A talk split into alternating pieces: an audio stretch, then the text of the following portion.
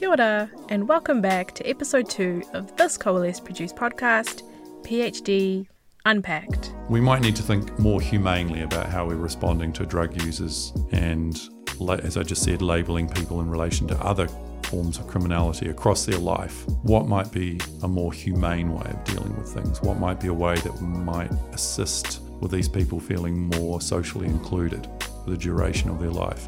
A podcast where we unpack a PhD thesis over the course of 30 minutes. My name is Kimberly, and I'll be the narrator for this series, while James Kia ora.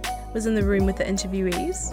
I'll be here with you, making sure you don't miss anything during these discussions about really impactful and powerful research.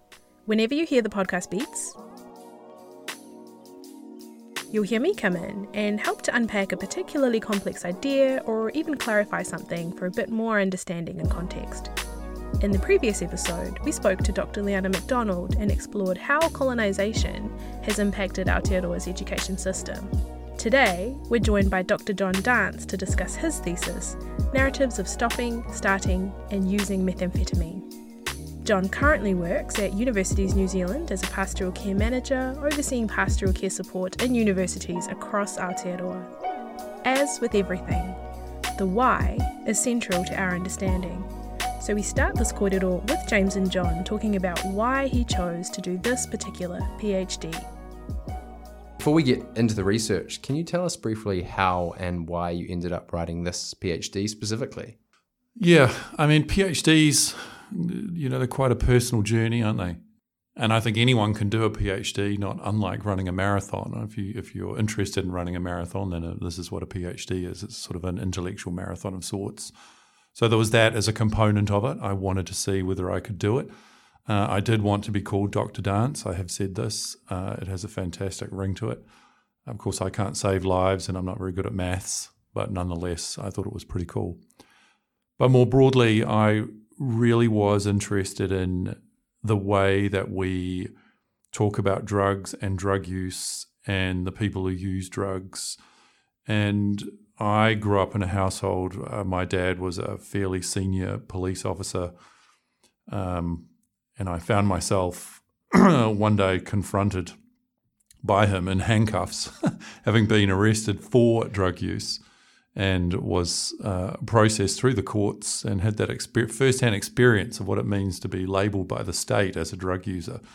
So deep within me, this experience kind of informed, I think, my desire to look at this and reflect on my own experience, which I'll circle back to in the course of this discussion. Narratives of starting, using, and stopping methamphetamine use. Mm. This is a work that builds fundamentally on the narratives of individual participants, sort of reflecting on a larger experience. Could you move into methodology and tell us a little bit about how you went about the research in your PhD, the, the process, and uh, to quote from your PhD, a narrative approach to collate, interpret, and thematically analyze stories and this idea of sort of naturalistic interpretive domain of people's experiences. Can you touch on your methodology for the work? Yeah, and that actually makes my methodology sound amazing, doesn't it? The way that you yeah, uh, I mean, framed we're it up a big there. fan. Uh, I, I can absolutely see you uh, lecturing at some point in the future. Well done. Uh, I guess fundamental to human experience is the telling of stories, right? So you want to hear people's stories and and and learn from those stories. Of course, when we hear stories in a research context, then we are motivated to think about what kind of methodology or what kind of research instrument we're going to use to unpack them and understand them. So, at a base level, I knew I was interested in stories generally. I like literature that crafted human experience through storytelling, and a lot of what could be broadly labeled as cultural criminology does that. And I understood it as a methodology as well because so much of research relies on precision and debates around, oh, well, is this accurate? Is this measurable? As you would see and expect in a quantitative context, right? Because there's actual data and we're, we're counting numbers and what does that mean? But as I said earlier, I'm not very good at math, so I was never going to be able to do something like that. But I understood language and I understood stories. And a narrative analysis allows us to present stories in a thematic way, but we're not saying that we've we've captured perfection or some accurate representation of reality. We're capturing stories and conversations that contribute to a bigger conversation. Here are some stories. Tell me what you think about them. How does it inform your thinking about a particular topic? This is what's at the core of narrative analysis. That made sense to me. Could you tell us a little bit about the, the history of methamphetamine in New Zealand? Um, because from your research, you've come to learn that we have a bit of a, a unique set of circumstances regarding methamphetamine. Everything from our sort of geographical location, a sort of small market size, about the, the Mr. Asia syndicate, and what do we need to know to contextualize the use of methamphetamine in New Zealand in sort of the last 20, 30 years and, and that base understanding of knowledge to, to frame your research? We have, of course, here in New Zealand, the tyranny of distance. We are far away from major drug producing nations. And like so many things that, I mean, I'm using a cultural trope here, we are sort of quite self sustaining and good at figuring out things ourselves. So when we look at our drug history, we can see that, and this is a really good example of it, one of the first early drug laws was against potentiating uh, the use of cannabis by putting it in alcohol. And this was around the turn of the century. So this is late 1800s. I thought to myself, oh yeah, that's fairly typical Kiwis. You know, they've got they've got some cannabis here. I don't know how they got their hands on it back in the day, but they've decided to mix it with a pint to see whether it does more. They've figured out already, right? Let's see if we can game this with what we've got because we haven't got really any cocaine or ecstasy at this point in time. So we'll see if we can get some leverage off this. I make jest there, but there are other examples uh, the production of home bake, which is the extraction of it's the manufacture of um, heroin or a form of heroin, I guess, by extracting the codeine out of medication. And that came from a chemist's recipe that was in uh, a textbook in the Auckland University Library. And it was unique to New Zealand that people had figured out how to do this. So we had this kind of environment for figuring out our use of drugs because we couldn't get the real deal, right? Oh, well, we'll figure out some angle to do it. And that kind of set an overall scene when we had this idea of manufacturing methamphetamine. It's like, oh, great. Well, we haven't got cocaine and all of these glorious things that we might see in the media here, but we could manufacture this ourselves. Sounds good. We're great at making stuff. Let's give it a go. So that's kind of the backdrop to New Zealand in terms of its do it yourself drug environment. And I'm going to circle back to that manufacturing of methamphetamine later on in this uh, conversation. But then we also have this other really unique environment where we've got a lot of unusual substances that are a big deal in New Zealand, but not necessarily a big deal somewhere else.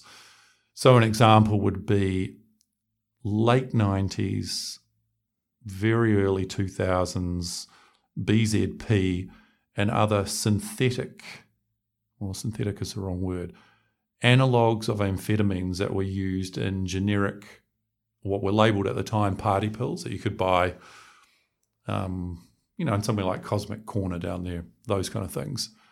Uh, because again, you couldn't get all of these, you know, higher level stimulants that you could get in the US or anywhere else. It's like, oh, well, we've got this budget version here in New Zealand, you know we have the budget version of everything here, but we had budget version of drugs. So this was a really big deal here, this particular substance. But you would never find anyone using this in Australia or the US or somewhere else because they had all of these glorious drugs. I'm going to say, you know, your your your standalone favorite. So let's think of that as ecstasy, cocaine, morphine, heroin, all of these kind of go-to things that have been around for years. We haven't really got those here in abundance. Um, so we've got this kind of history of these weird things that we're really into, many of which are worse for you than the actual glamour drugs are. Uh, not that any drug is, is safe. I'm not in any way advocating that. And this kind of DIY approach to drug use. That's kind of the landscape of where mm. we're at. Yeah. And when you were beginning this research in mm. that sort of early mid 2010s, there was, I guess, a pretty strong methamphetamine narrative, right? the media was speaking about it a lot. It was very much a focal point, and at that time there was, and I, I, guess you could probably argue still is, this sort of pervasive drug narrative about the kinds of people who took drugs and the people who are doing meth, and these sort of character tropes reinforcing the idea that problematic drug users represent a sort of distinctive class or category of, of people. Can you tell us about this idea of sort of conflating identities and that pervasive narrative at the time that was so strongly presented in popular media and what methamphetamine was and what people thought of it, and the people who were using methamphetamine, knowing that later on we'll, we'll talk about how your research sort of tries to flip the lens on that idea and those mm. uh, those thoughts. Yeah, well, you're bang on the money there. That that decade, particularly a little bit of overhang, late 2000s and yeah, into the 2010s, there was manic focus on methamphetamine, really spurred on by a lot of high-profile incidents. Uh, one involving uh, a gentleman who was intoxicated uh, having with methamphetamine and had hacked off body limbs off. uh, I think it was his partner and one of his friends with a samurai sword. And this became a kind of moniker for, well, see, this is what meth does. You'll break out your bayonet and start chopping people up. And there was another high profile case in the Wairarapa where a man murdered a young girl, Coral Burrows. I think I've got that correct. And again, that was portrayed as a meth related extreme violent incident. So we had these very particular examples of extreme violence associated with the methamphetamine use. And inarguably, there was a lot of methamphetamine use. I'm not saying that there wasn't but as we'll get into later on, this was sort of confined in particular areas and particular populations for different reasons.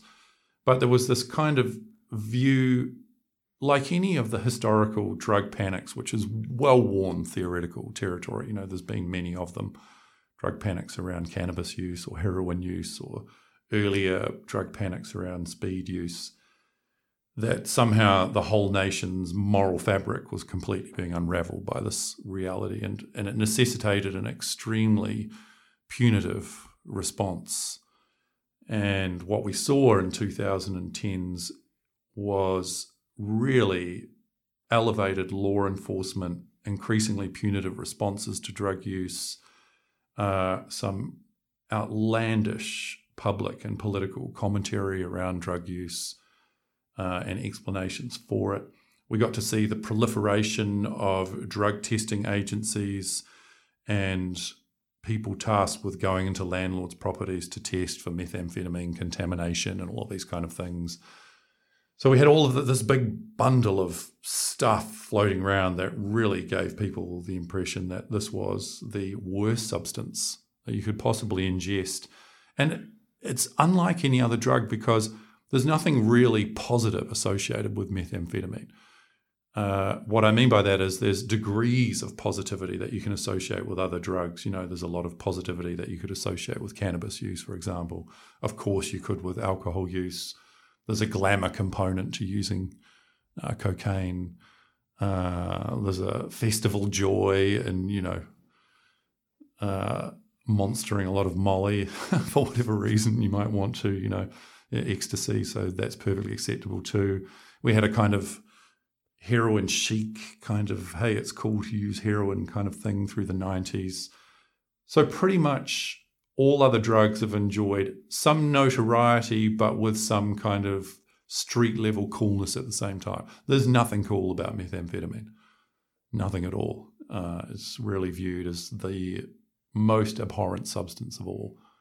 And that was central to all discourses about drug use. It effectively conflated any conversation around drug use as, oh, hey, everyone's like this. This is what it is. And at the apex of all of these shady humans, the methamphetamine users are the worst.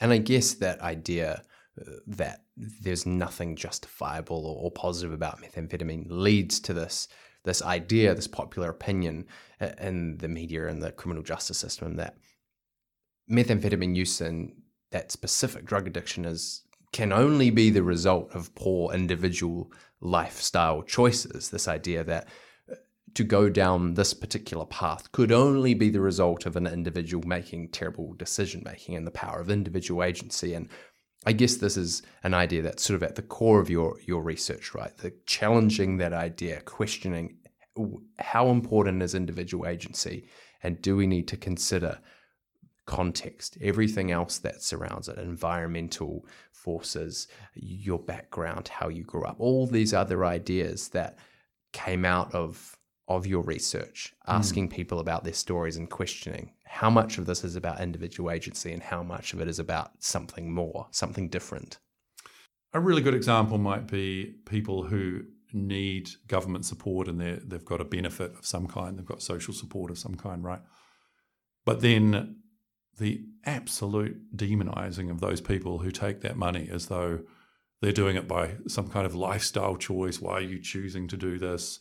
Why can't you make these other choices like I did and pull yourself up from the bootstraps and make good? Um, and then that kind of neatly links into conversations about how do you stop people using drugs who are on benefits or take their benefits of them. This kind of lumping together that people are making these choices that you and I might not make, but they're immediately negative and somehow some kind of human failing. Um, and, and beneficiaries are, are subject to that reality, and drug users very much subject to that reality. So, yes, it is about context. Because, as with anything, once we understand somebody's context, then we can go, right, okay, well, now I can see why you're making the decision that you're making. Uh, and now I can think about some healthy things I could do to help you improve your situation rather than judging you and demonizing you and marginalizing you further. So, John and James have discussed the overview of drug use in New Zealand, which gives us a really good understanding of the landscape.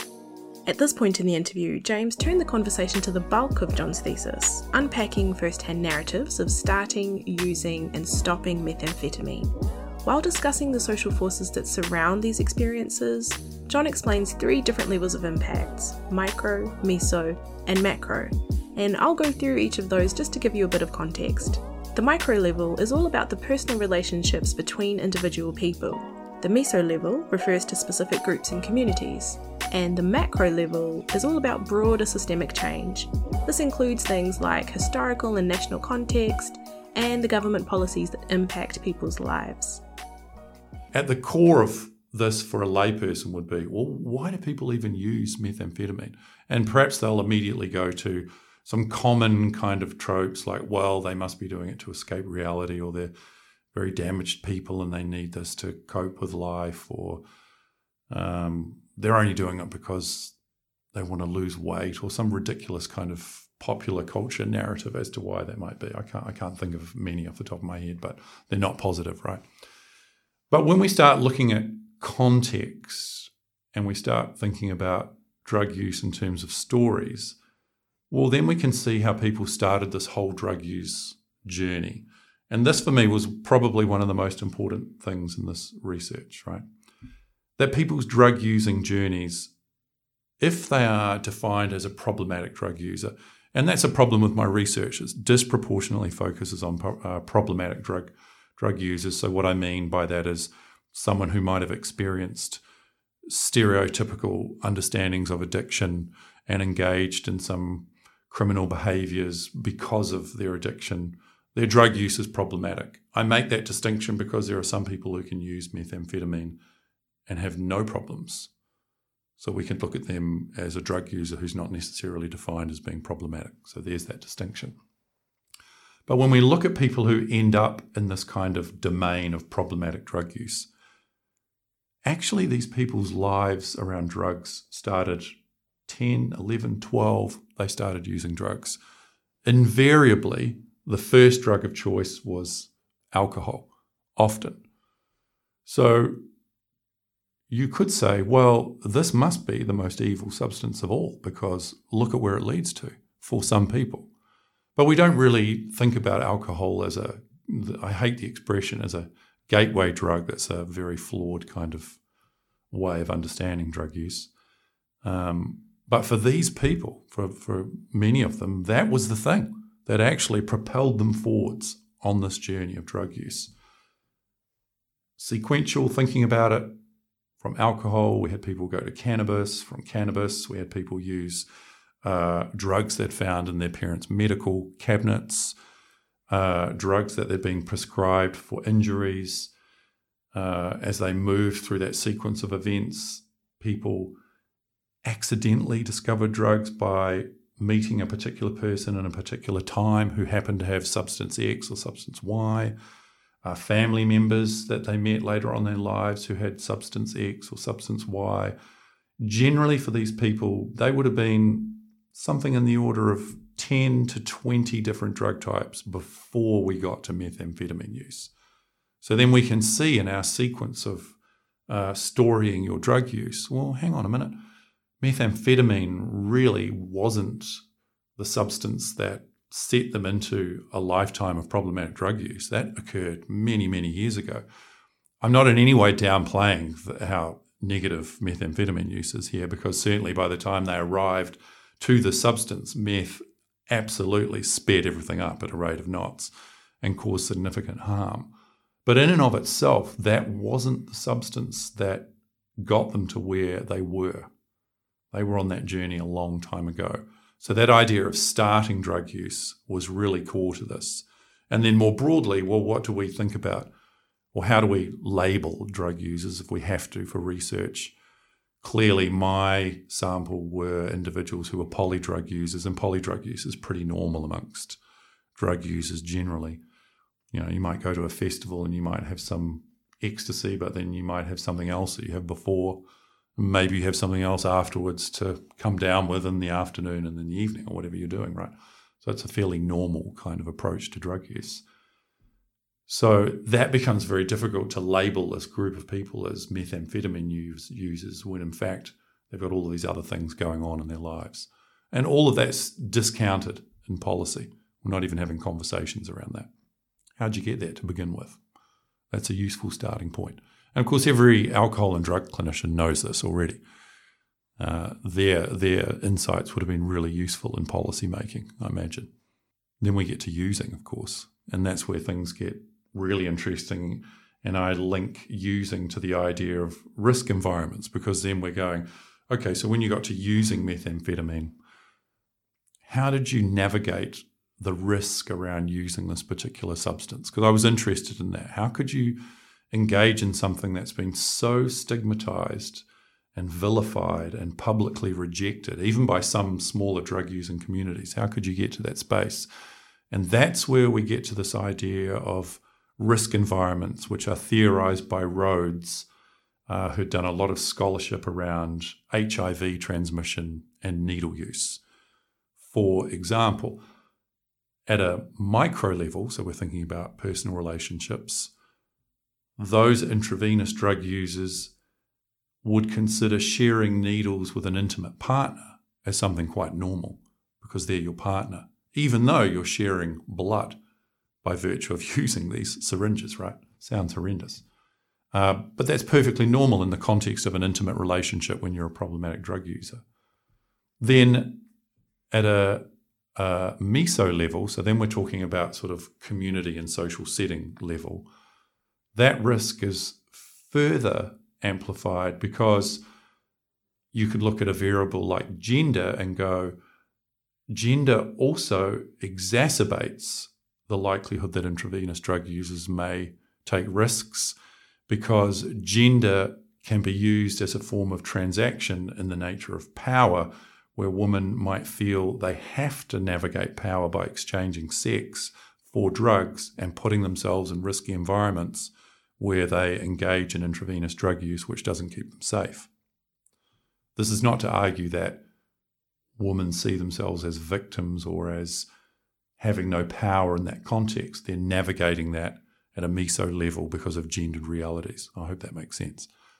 And then at a broader political level, we have risks where perhaps you're operating in an environment where there are no needle exchanges.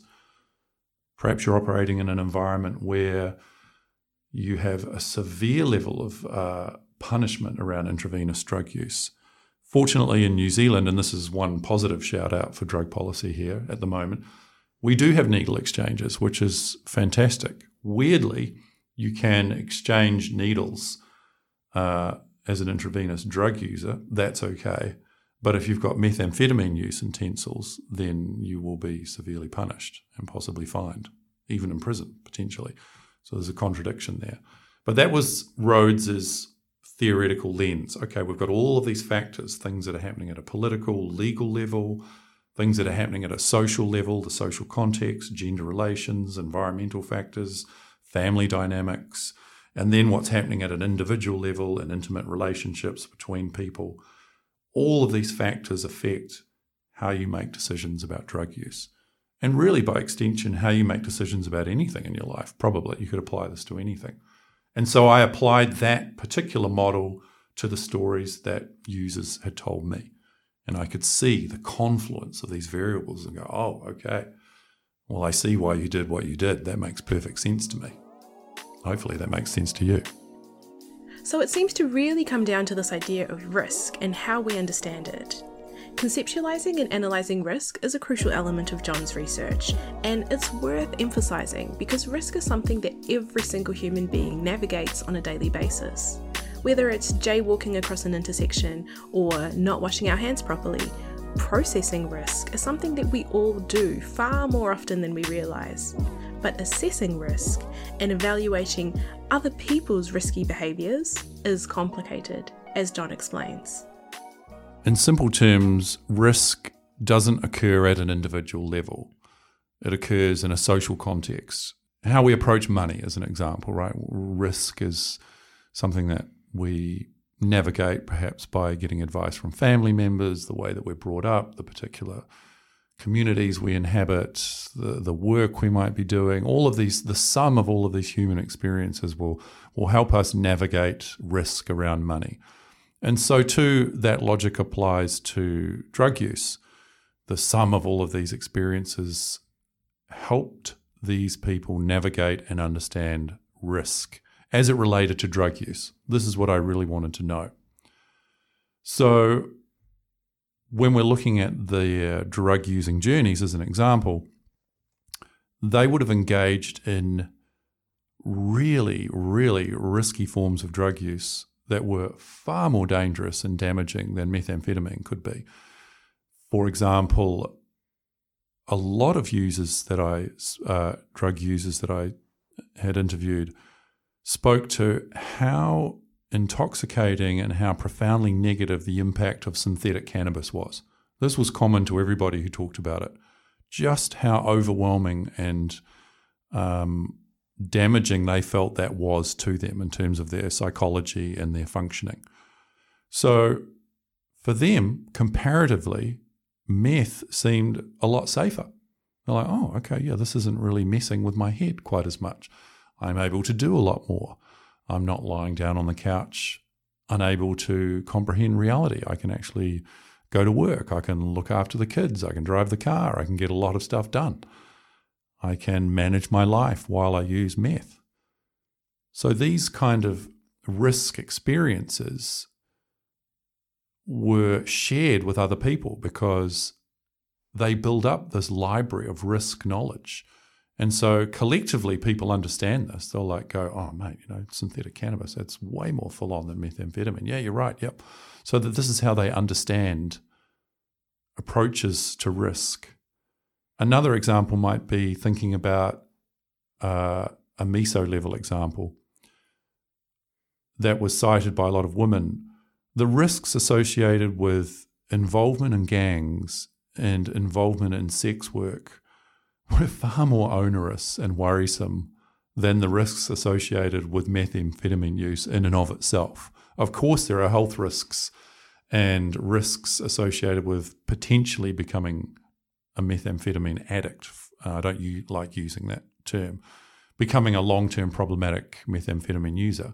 But there were much greater risks associated with being abused by partners involved in uh, sex work, uh, obligations to gangs around money.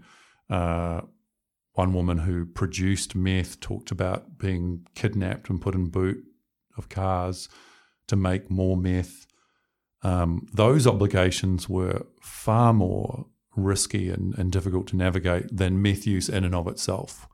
So, this idea of what's risky and what isn't is completely different for this set of human beings. So, then you start to understand the rationalizations around using methamphetamine use. But that was a, a eureka moment of sorts. You're like, yeah, I can understand how your thinking works here and why you've made the decisions that you do. Because the social realities of problematic drug users us uh, and and people who might occupy a space where they're subject to profound social disadvantage and victimization and exclusion and racism those spaces are very difficult to understand if you're a stock standard Pākehā guy like me with privilege. It's mind blowing. You can't even begin to wrap your head around it, how full on it is. But you do understand how meth is just one very small component of an incredibly complex world. I'm back. Did you miss me? Well, regardless, I'm going to be here for all seven episodes unless you sign up to the PhD Unpacked Patreon. See, Patreon allows you, the listener, to support the team at PhD Unpacked. We've been doing this project off our own backs with no external financial support for the past two years, but I tell you, we have big dreams. Look, we get it. There is going to be a Wellington bias with the authors, so we want to travel around the country, around the region, to listen to other incredible researchers and learn about their work. So if you're wanting to help, that's patreon.com slash phd unpacked. That's patreon.com slash phd unpacked. All information in the bio. But for now, I'll leave you back to the episode. But let's move on to these onto the pathways of desistance, the part Mm. of your research that focus on Stopping. the stories of stopping methamphetamine Yeah. use. How did those narratives compare to the stories of, of starting and, and using? Were there lots of similarities with the people you spoke to? Were there wild differences? That kind of third key word of, of stopping. Well, stopping was a really interesting part of this research because central to the the negative tropes and stigmatization associated with methamphetamine is the idea that a methamphetamine user has no agency whatsoever over their decision making, that somehow this particular substance has corrupted them in every way imaginable. And you, you, you got to see this in uh, a lot of articles would have like these brain maps and they'd have like, here is a healthy brain. And then they'd have this other picture and like, here's the brain of a methamphetamine user, you know, and it'd look like a fried egg or something, you know, I don't know. I don't know anything about neuroscience, but it didn't look great. But it just conveyed this idea that somehow these individuals had no cognitive wherewithal to do anything or make meaningful decisions because they were so overtaken by by this particular psychotropic substance. But when we look at the reasoning behind why they stopped or how they came to stop, actually people exercised a profound degree of agency. And for many of the people that I interviewed, made conscious decisions to stop.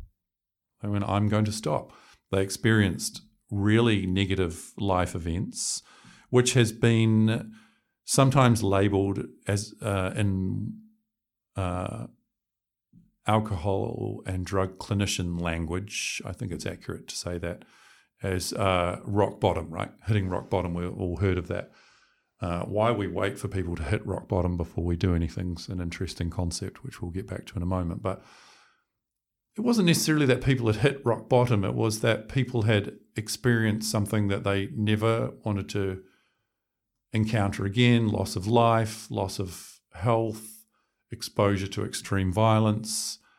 Uh, and they decided to take themselves out of this context, and that meant stopping using methamphetamine. So they were able to exercise agency. So, this idea that we've got this unstoppable drug using population is flawed because that just isn't the case. This isn't to say that these people didn't need help or didn't need resources to maintain that decision. The point is, they made that decision themselves and they sought out help themselves. They did exercise agency over their lives. And considering how absolutely brutally socially excluded many of these people were, it was amazing that they were able to do so. It really was. Um, that's the point that really comes through, I think, in those desistance narratives.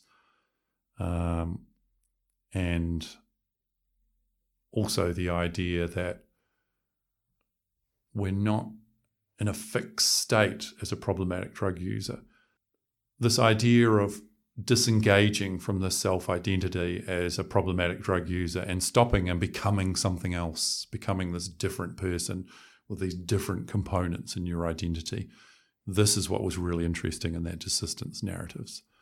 And for me, it was like, well, these are the things that we want to convey because I'm not of the mind of the popular understanding that people are addicts forever. They, they assume this label for the rest of their life. I, I don't necessarily subscribe to that view. This isn't to say that I'm saying that people can return to drug use and somehow manage it later on in life. I'm just saying they're not this uncontrollable personality forever. You know, that's just flawed thinking in my view. And something really quite beautiful, I find it, and powerful in your research in this this chapter about that idea of sort of identity transformation and renewal and, mm. and discovering a new sense of self. I guess language that if you put it through a different context, many, many people would buy into mm. these ideas. Uh, but through this particular lens of problematic drug use, I think that idea of, of identity transformation and renewing a new sense of self is uh, what a difficult thing to go through and to be able to to go through that change is is an amazing thing to hear those stories of of people who have stopped their methamphetamine use. I, found that part of your research just actually quite beautiful and powerful. Yeah, well, thanks for that feedback. I really appreciate it. Uh, it was really a meaningful component of it for me as well. I was really interested in a lot of the language around that kind of journey, um, how they how they understood themselves as they took on different identities and moved away from what they what they saw themselves previously. For some of them, I, I emphasised the problematic nature of some of the the structures that we put around drug users. And I'm not in, uh, don't want to take away anything from the enormously hardworking alcohol and drug clinicians in this country, but some of the tools they might use inadvertently label people as addicts for life because you can go into treatment and go, oh, I'm a recovering addict. This is what I am. So you're given this new, uh, not science based, but a social science based, state based label now of your reality. Oh, this is what you are. You're a recovering addict. Well, when have I finished recovering? Is there a date that I arrive at where I'm no longer recovering and I'm no longer an addict? Do you mind telling me when that is? Do I get a certificate? Is it a phone call from the Queen? I don't know. Um, because for some of these people, they just assume that's what their new label was forever. And that was actually, well, that was better than being a problematic drug user, I guess, and having to live the life that they had. But it was sad thinking that they had to permanently think about themselves in relation to their drug using experiences.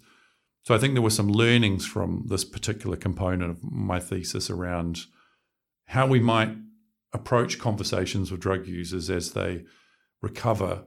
I'm using the word recover, but as they move into a different phase of life that doesn't have drugs as something that they value or that's being important. What kind of language might be we, we use? And you'll notice that I've used problematic drug user as often as I can. I think that's a much more positive turn of phrase. But for some of those people, I don't, I don't think they can successfully navigate away from that, largely because now the state has responded to their drug use and their, their exposure to the state and its systems by policing, by oranga tamariki, taking children away, or whatever it might have been, has labelled them, perhaps with official labels because you've got a criminal record for drug use. So you're labeled by the state forever as being this this drug user, and, and that harks right back to what I said at the very beginning of this interview, having experienced that label myself. You've got it forever. Even though there's clean slate legislation that says, oh, hey, you know, I don't need to tick the the yes box for criminal conviction. You've still got the conviction. It still turns up when you've got to make insurance claims. You've got the conviction forever if you're applying for a visa to go overseas the state says you have this label for life. That's it. Until you die, that's on our record. You can't escape it. And you and I have talked about this previously in the lead up to this. This is one of the things that I'm really interested in and hope that my research contributes to is challenging why we treat drug users the way that we do with incredibly punitive responses when we know they're probably not willfully engaging in drug use because of all of this other complex stuff, risk and risk environments. And of what use is it to us as human beings in this community to have other human beings that have these deviant negative labels for life? I'm not quite sure how that's beneficial. I, don't think it's beneficial to me or beneficial to the world that I live in. So I'm interested in challenging that. I have a, a, a, drug use label forever. You can go and find it in the court record if you want. Uh, I can tick the no box. You know, I was a teenager when it occurred, but I still got the conviction. 200 hours community service. Uh, and it really annoys me having to talk about it when I visit some countries. you know, it's like, oh my gosh, when does this end? Uh, you know, maybe I made my bed and I lied in it, but I don't want that for anyone else. Which goes to a bigger topic about labels and criminality generally. For anyone listening to PhD Unpacked for the first time, what we usually do in these discussions is end on this final question where is the hope? So, when we think about this research, what can we expect in the future? As we unpack these ideas, the data, and the discussion, how can we make change? In the case of John's research, what could we do at different levels? For example, how can we change the language we use to describe people and their experiences? Or what can be done at a policy level to create positive and wide reaching change? Well, I think we're occupying a really interesting point in time now, aren't we? Where we're asking so many questions about how we, we judge other human beings. For example, in, in contemporary discourses around gender identity and the absolute brutal judgment that people have experienced, you know, as being gender diverse. And now we're really questioning that judgment and structuring conversations and resources and services in a way that they should be, right? We took a while to get the memo, but we got there. That's a really good example to me of challenging judgments and unpacking them and, and thinking uh, about different ways of being human and looking after other people. So perhaps as we enter this particular social point in time, the same logic might be used to apply to drug users uh, and to people who engage in other kinds of criminality. There are some kinds of criminality that uh, require labeling and control and risk. Um, and I wouldn't want to detract from the experiences of victims who might be listening now. I, I understand that. But we might need to think more humanely about how we're responding to drug users and labeling people and as I just said, labeling people in relation to other forms of criminality across their life. What might be a more humane way of dealing with things? What might be a way that might assist with these people feeling more socially included for the duration of their life? what might be more useful forms of language to describe what people have experienced rather than using negative, you know, fairly typical drug user language that's popular in our lexicon at the moment. Those are things I think that we can do at a, at a social level by changing up the conversation a little bit more. Then at a policy level, because at, you know, to go back to Rhodes' example, you know, in the macro environment, uh, there's a lot of work that we can do there. And again, you and I talked about this previously, right? Um, it's it's not that often that we can look at the US around drug use and go, "Wow, you guys are doing a better job in a criminal justice system sense at the moment with things," because normally we're pointing to profoundly negative things that are going on in the US. But I'm a big fan of Biden's approach to wiping criminal records for uh, drug offending. I don't know the specifics of it. I'm not an expert on it. I only know the basic of what's been reported on. Um, but if I've understood it correctly, that seems to me to be a really good way of doing things. And that goes to a bigger conversation, right? When do we wipe criminal convictions and what kind of convictions might we get rid of? When do you arrive at a point when you're no longer a criminal? When do you arrive at a point when you've actually paid whatever debt it is you needed to pay to society? When do you move beyond that? Because lifetime to me seems a little bit extreme, in my view, for a great many things. So it's great that the US are, are leading in that space. There's a lot we can learn for policies in our own country around decriminalizing some forms of drug use. I'm very pro the idea of decriminalizing drug use and looking at different kinds of ways of responding to it. It's easy for me to make this observation from the sidelines. I'm not at the coalface, so I may not understand fully what that means. Uh, and I don't want to detract from the expertise that others have in this field. But that seems to me to be something that we need to look at. We have plenty of overseas evidence to tell us what the likely outcome of doing it is. My only observation would be with that would be some degree of caution because stereotypically communities who can least afford to manage excessive drug use are typically the ones who bear the burden of problematic drug use. Stereotypically, they are.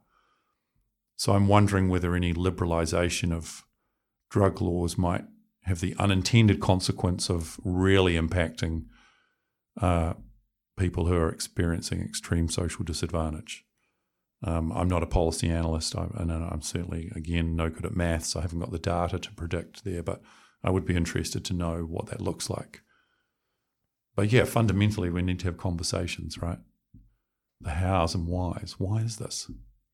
Why do we do things this way? I don't know. A big thank you to John for coming on to PhD Unpacked and having a chat with us about his research. If you're looking to learn more, you can have a read of John's PhD, which can be found in the bio for this episode. On the next episode of PhD Unpacked, we talk to Dr. Natalie Slade about her PhD, Deconstructing Refugeness, exploring mediated discourses of solidarity, welcome, and refugee self representation in New Zealand. Because we shape our understanding of the other in these terms, when we actually come maybe face to face with the other, you know, in terms of, say, refugee resettlement, we can't see beyond that helpless suffering victim. So if somebody has got an iPhone or is dressed really well, or, you know, they can't be a refugee because refugees are only, you know, destitute, helpless, poor. To keep up with the various podcasts and projects that Coalesce are producing, head to at CoalesceNZ on Instagram. And for more from us, it's at PhD Unpacked on Instagram. Before I go, big love to Wellington Access Radio for the interview spot. Thank you for listening. Ma Te Wā.